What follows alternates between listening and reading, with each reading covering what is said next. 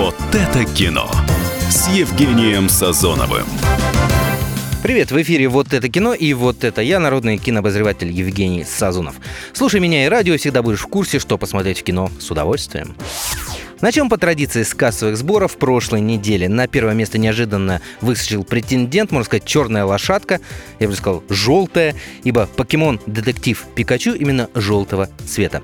Вообще неожиданно ничто не сулило, тем более, что мой любимый, мой трижды любимый Джон Уик 3 Парабеллум, вопреки ожиданиям, всего лишь на втором месте. А на третье место сползли отпетые мошенницы. Но, в принципе, девчонки не подводят, все еще классно обманывают. Все эти фильмы можно и нужно посмотреть, если вы их еще не видели.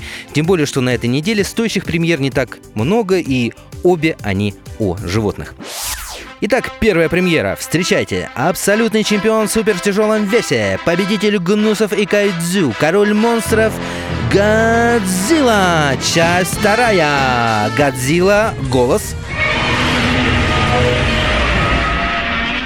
Итак, первая часть задрала планку довольно высоко, но вторая ее легко, можно сказать, перепрыгнула. По количеству монстров, спецэффектов, ужасов и высокого напряжения этому фильму реально нет равных. Ну, по крайней мере, с января по май 2019 года. В этой серии могучий суперящер снова борется против инородных монстров. Их стало гораздо больше. Они повылазили, можно сказать, изо всех земных щелей.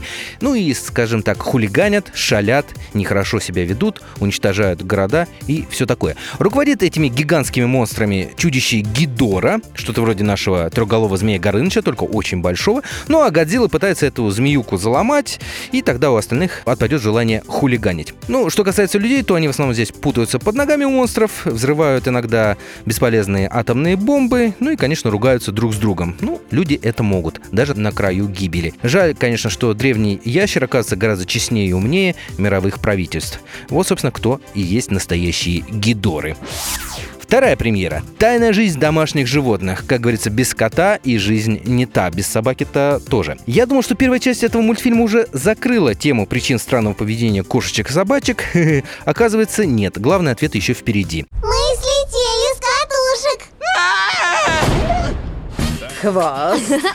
Уши. Да ты просто вылитая кошка! С ума сойти! Да подумаешь, легкотня. Притормози, подруга. Быть кошкой – искусство.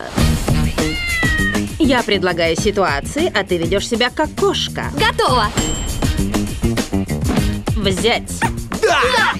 Нет, суету оставь слюнявым. Ты выше этого.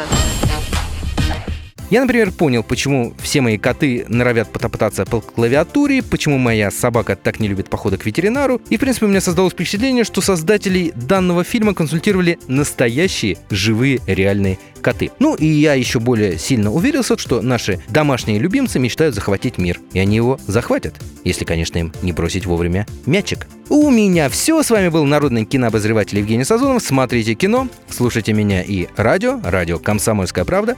До встречи через неделю. Вот это кино с Евгением Сазоновым.